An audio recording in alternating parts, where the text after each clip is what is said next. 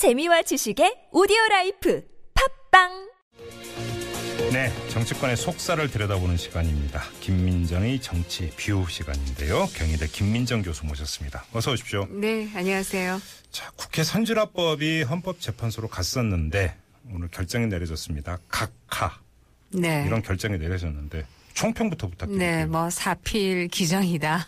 아, 어떤 점에서 그렇게 보세요? 아, 뭐, 이, 사실 뭐 오늘 그 새누리당의 김세연 의원이 부끄럽다, 뭐 당연한 일이다, 이런 음. 표현, 이 말씀을 하신 것으로 기사에 예. 났던데요. 예. 아, 저도 그렇게 생각합니다. 음. 아, 이것이 위헌이다, 혹은 네. 권한을 그, 권한쟁의가 필요하다, 뭐 이렇게 얘기하는 분들 자체를 저는 이해하기가 매우 어렵다, 이렇게 예. 말씀드릴 수가 있고요. 예. 이게 위헌이다라고 주장하시는 분들이 많이 하는 논리는 첫 번째는 음. 다수결주의를 무시하고 있다. 60%의 5분의 3 이상의 찬성이 필요하기 때문에 다수결주의를 무시하는 것이다. 음, 네네네. 이렇게 얘기하는데요. 이거 정말 맞지 않는 얘기가요. 어, 예. 사실 법안 통과하는데 60%를 지금 필요로 하게 하는 것이 아니고요. 음. 어, 그 필리버스트를 종결시키는데 5분의 3의 동의를 요하는 거거든요. 예. 사실 국회라는 곳이 말하는 곳이지 않습니까? 예. 근데 이 말하겠다는 의원의 입을 막- 막으려고 하면 음. 적어도 한 5분의 3 의뭐그 찬성은 있어야 되는 것은 당연한 것이 아니냐 이렇게 예. 얘기할 수 있을 것이고요. 예. 이것은 사실 미국 그 상원도 음. 어, 동일한 규정을 가지고 있습니다. 아, 그래요? 네, 그렇습니다. 음. 도- 완전히 뭐 동일한데요. 사실 네. 그런데 우리보다는 조금 더한 게 우리는 회기가 지나면은 필리버스터는 자동 종료됩니다. 이 음. 토론 종결이 되지 않아도요. 음. 어, 근데 미국 같은 경우에는 회기 자체가 뭐 2년이 회기 아니겠습니까? 어, 그렇기 때문에 회기가 어, 완료되면 자동 종료한다 이런 말도 없어요. 그렇기 음, 때문에 음, 음. 우리보다 사실은 더 무한정 예. 뿐만 아니라 우리는 이 회기가 종료하면 자동으로 그 안건을 상정하는 것으로 알고 있지 않습니까? 예. 그렇기 때문에 우리의 필리버스트가 그렇게 강력한 필리버스트도 아닌데 음. 이걸 가지고 이렇게 다수결주의를 무시한다 이렇게 얘기하시는 거 음, 특히 이걸 이제 잘 이해 못하시는 분들은 마치 국회의원의 60%가 찬성해야 법안이 통과되는 것을 이렇게 잘못 얘기하시는 분들이 음. 그 상정 요건에 또 5분의 3 찬성이 있잖아요. 아 그거는 신속. 처리 예, 신속한 처리. 처리 조항만 그렇습니다. 예. 신속 처리 조항만 그렇고요. 나머지는 다 뭐 원래 그대로이고 음, 음. 어, 제적 의원 과반수의 찬성에 과반수가 또 저기 찬성해야 재석하고 찬성해야 통과되는 거기 때문에요. 예. 뭐60% 룰이라고 얘기하기는 매우 어렵죠. 그런데요, 음. 이 신속 처리 조항도 우리가 사실 미국 우리는 어떤 법안이나 신속 처리가 5분의 3만 동의하면 하도록 되어 있어요. 이 5분의 3도 어, 180이 아니고요. 예. 위원회의 5분의 3이 찬성해도 신속 처리가 되고요. 예. 위원회가 작은 위원회는 뭐 한 20명 남짓이지 않습니까? 그렇죠, 그렇죠. 러면뭐 5분의 3이라고 하면 몇명 되지도 않는 거 아니겠어요? 음. 어, 또 전체 본회의 5분의 3이 요구를 해도 신속 처리가 되는 것이어서 예. 어, 뭐 이게 되게 강력해 보이지만 이것은 빨리 처리하기 위한 것이고요. 음, 어, 미국 같은 경우에는 이 신속 처리 법안 어, 처리할 수 있는 절차는 통상 법안에 한해서만 하고 있습니다. 모든 법안에 가능한 게 아, 아니고요. 통상 법원에만. 네, 네. 예. 왜냐하면 통상 법안이라고 하는 것은 상대가 있는 것인데 이것을 그렇죠. 빨리 의회가 안 그렇죠. 하고 매년씩 묵혀버리면 안 된다. 한미 FTA 아마 그 얘기 잠깐 나왔던 걸로 제가 네, 그래서 이제. 신속 예, 처리고요. 음. 어, 미국 같은 경우에는 이 패스트트랙이 발동되는 통상 법안에 대해서는 음. 찬성이냐 반대만 입장을 표하고 어, 뭐, 이 수정할 수는 없도록. 왜냐면 네. 여기서 미국에서 수정하면 그럼 상대 국가는 어떡하란 말이냐, 이제 이런 것이 되기 때문에요.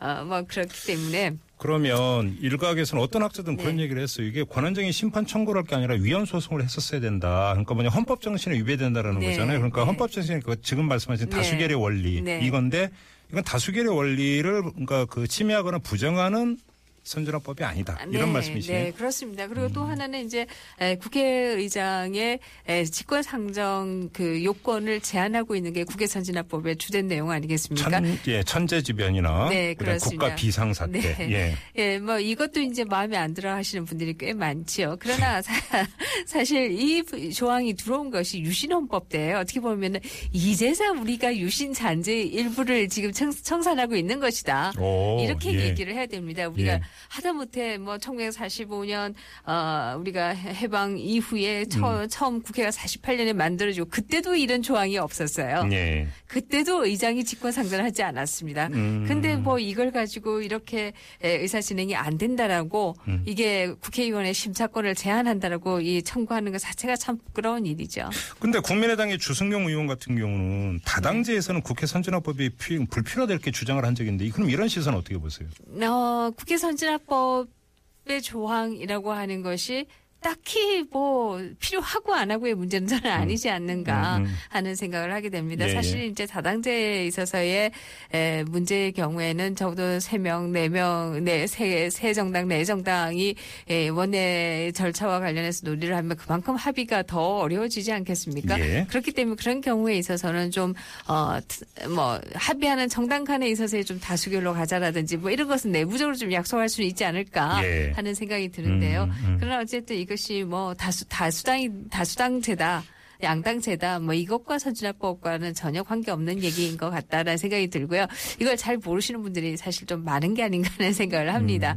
그러니까 우리가 이제 흔히 화장실의 법칙이라고 네. 들어갈 때 다르고 나올 때 다르다고. 아 그렇습니다. 이번 뭐 판결을 보고도 새누리당 네. 쪽에서는 오히려 뭐 안도야 에, 한숨을 쉬었다라고 얘기를 하고 여소야대가 되고. 아, 네. 예. 야당 쪽에서는 오히려 아쉽다 이런 얘기가 나온다라고 하는데요. 저는 네. 이것이 한국 정치를 발목 잡는 음. 큰 태도가 아니냐. 예. 여당이든 야당이든 그냥 옳은 것은 옳은 것이고 아닌 것은 예. 아니다라고 좀 생각해야 되는 게 아닌가 하는 예. 생각을 하고요. 음. 또 하나 제가 굉장히 좀 안타깝게 생각하는 것은 우리는 이 국회 절차, 국회 선진화법이라고 하는 것이 따로 있는 법이 아니라 국회법의 개정안을 선진화법이라고 그 당시 이름을 이제 그럴싸하게 붙인 거 아니겠습니까? 국회법이죠. 네, 국회법의 네, 일부 그- 조항이죠. 네, 예, 그렇습니다. 예, 예. 이 국회법이라고 하는 게 참 이게 안타까운 것이다라는 생각을 하는데 왜냐하면 예. 국회 의사 절차와 관련된 것은 대부분의 나라가 규칙으로 하고 있습니다. 법이 아니라. 네, 네. 아, 뭐 그래요? 미국 같으면은 상원 예. 규칙, 음. 하원 규칙, 예. 뭐 영국도 마찬가지로 뭐 긴 이름에 무슨 룰 뭐 이렇게 가고 있거든요. 네네네. 이 규칙과 법의 차이가 뭐냐라는 음. 생각을 좀 해볼 수가 있는데요. 어. 제가 이거 과거에 국회 뭐 이제 의사국장한테 이거 부르니까 아 우리는 그다 그만큼 국회를 존중하는 것이라고 얘기했는데요. 예. 제가 그 이유를 이제서 알게 됐습니다. 어, 뭔데요, 그게? 이게 법이 되는 순간 거부권의 대상이 된다는 거죠.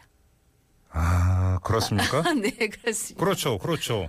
법률 거부권이니까 대통령의. 네, 예. 그렇습니다. 어떻게 보면은 그리고 어, 지금 계속 문제가 되는 게 국회법이에요. 그러니까 네. 작년에 유승민 당시 네, 원내대표가 그렇습니다. 까지도 국회법 개정안이에요. 네, 네. 이번도 국회법 개정안이에요. 네, 그렇습니다. 선진화법도 국회법이. 네, 예. 그 당시에도 국회법과 관련해서 네. 이 거부권을 뭐 대통령이 행사하지 않았습니까? 그리고. 이번에 청문회를 상시 청문회로 하겠다. 사실은 뭐 정확한 의미는 상시 청문회는 아닙니다만 어쨌든 위원회에서 활성화 정도가 되겠죠. 네, 예. 네. 위원회에서 청문회를 할 수 있도록 하겠다라고 음. 하는 이것도 지금 이제 거부권을 행사하는 것을 검토하고 있다라고 하는 얘기가 나오고 있는데요.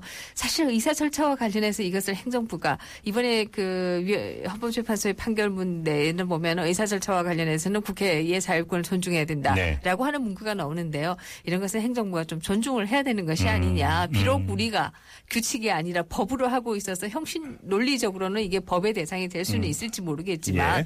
그러나 대부분의 나라가 이것을 규칙으로 하고 있고 아. 국회 내에서의 논의에 대해서 논의를 어떤 방식으로 하는가 이것을 행정부의 장이 거부권의 대상으로 하지 않는다라고 하는 것은 좀 생각해 볼 필요가 있지 아, 않을까 그게. 규칙이냐 법이냐에 따라서 그 문제가 있군요. 네, 그렇습니다. 어, 예. 저도 뭐 초기에 잘 모를 때 그 얘기를 할 때는 아, 법이 더 좋은 건가? 뭐 이렇게 생각을 했는데요. 어, 그 상위 제도는 법이죠. 네, 그렇습니다. 그런데 문제는 또 우리나라 그렇네요. 국회법을 잘 안 지켜요. 그래서 왜 잘 안 지키냐라고 물어보면 강행 규정이 아니다. 그런 아. 거를 안 지켜도 된다라고 또 얘기들을 많이 하더라고요. 얘기예요? 그렇습니다. 알겠습니다. 하나 그럼 선진화법 얘기 나왔으니까 그러니까 19대 국회를 두고 역대 최악의 국회다라고 언론은 계속 그렇게 네. 욕을 했어요. 네. 왜? 그러니까 법안 처리 건수가 너무 턱없이 모자라. 그러니까 적다. 생산성이 떨어지는 국회였다고 네. 얘기를 하면서 그 주범으로 선진화법을 꼽는 시각이 많았는데 이런 시각 그럼 어떻게 아, 평가하세요? 전 동의하지 않고요. 예. 사실 뭐 이제 국회 최뭐 악의 뭐 가장 법, 법안 처리 건수가 적다 이것도 맞지 않는 통계이고요. 음. 예. 사실 이제 문제가 되는 것은 의장의 직권 상정으로 해소하던 음. 어, 정권에서 원하는 법안 한 3, 40개가 통과되지 않았다. 네. 그거 정도이다라고 볼 수 있고요. 네. 사실 양원제 국가들 같은 경우를 음. 보시면은 미국 같은 경우 를 보시면은 상원과 하원이 다 있기 때문에 양쪽을 다 통과를 해야 되지 않습니까? 않습니까? 그렇죠, 그렇죠. 러면 상원에 통과한 내용과 법- 하원에 통과한 내용이 다를 수 있잖아요. 네. 법안이 미- 미국 같은 경우에는 행정부가 법안을 제출할 수 없고 의원만 발의를 할 네. 수가 있기 때문에 네. 통과되는 법안이 다를 수가 있습니다. 그럼 이때 어떻게 할까요? 어떻게 해요, 진짜? 네, 상하원 그 하- 합동 회의가 네, 열립니까? 음. 합동 회의가 전체 의원이 다 모여서 할 수는 없기 때문에 대표를 보내서 협의회를 합니다. 네. 거기서 어떤 어떤 내용으로 하자라고 음. 어, 서로 협의를 하고 그걸 가져와서 상하원에서 다시 제출해서 또 다시 통과시킵니다. 그러니까 그 처리 기간이 길어질 수밖에 네, 없겠네요. 엄청나죠. 음. 우리 같이 이렇게 뭐 열심히 법안을 그야말로 어, 통과시키고 있는데도 안 한다고 이렇게 아우성을 치면 그 정도면 이제 발목을 잡는 수준이 아니라 그냥 주저앉힌다. 그렇습니다. 그런 얘기입니까? 그런데 또 그런 네. 분들이 양원 제를 해서 효율적으로 국회를 운영하다는 얘기들 참 많이 하세요. 네. 그러면 이거는 아 그다음에 법안 처리 건수가 적다라는 팩트부터 아, 틀렸다는 네, 얘기. 팩트부터 맞지 않습니다. 아, 네. 그래요? 다만 이제 정권이 음. 원한 법안이 네. 예, 통과되지 못했다라고 하는 얘기를 할수 있죠. 알겠습니다. 아무튼 그럼 오늘 헌법재판소의 각하 결정으로 선진화법을 둘러싼 논란은 이제 끝났다. 그리고 더 이상 논란 벌이면 안 된다. 이런 말씀이십니까? 네, 저는 그렇게? 보고 있습니다. 음. 다만 이제 저는 선진화법이 처음 통과될 때 뭐 나름의 문제가 있다라고 하는 것을 많이 지적했는데요. 네. 그 중에 하나가 예산안 같은 경우에 음. 에, 기일까지 심사를 하지 못하면 자동으로 통과되는 그렇죠. 것을 한다. 이런 경우에 있어서 너무 강력하게 행정부에게 에, 뭐 어, 예, 권한을 예, 준 예, 것이다. 예, 예. 아, 그 당시에 제가 그런 비판도 많이 했었고요. 또 음. 위원회에서 5분의 3의 찬성이면은 신속 처리로 하는 것도 너무 위원회에 과다하게 음. 에, 많은 권한을 주는 것이다. 뭐 이런 음. 비판을 한 적은 있습니다만은 네. 그러나 이 정도도 사실 합의하기가 굉장히 어려운 법안이었어요. 왜냐라고 하면 2012년이 총선과 대선이 다 있는 해였고요. 누가 그렇죠, 이길지 그렇죠. 정말 모를 때 아니었습니까? 그렇죠, 예. 그렇기 때문에 그나마 이 정도도 합의했는데 음. 누가 이길지 뻔히 아는 때에는 서로 자기한테 유리한 쪽으로 하려고 한다는 겁니다. 그렇기 때문에 저는 당분간은 이대로 가는 것이 옳다라고 음. 생각하고 있습니다. 알겠습니다. 자, 선진화법에 대한 경희대 김민정 교수의 견해를 들어봤습니다. 이렇게 마무리하겠습니다. 고맙습니다, 교수님. 네, 고맙습니다. 네.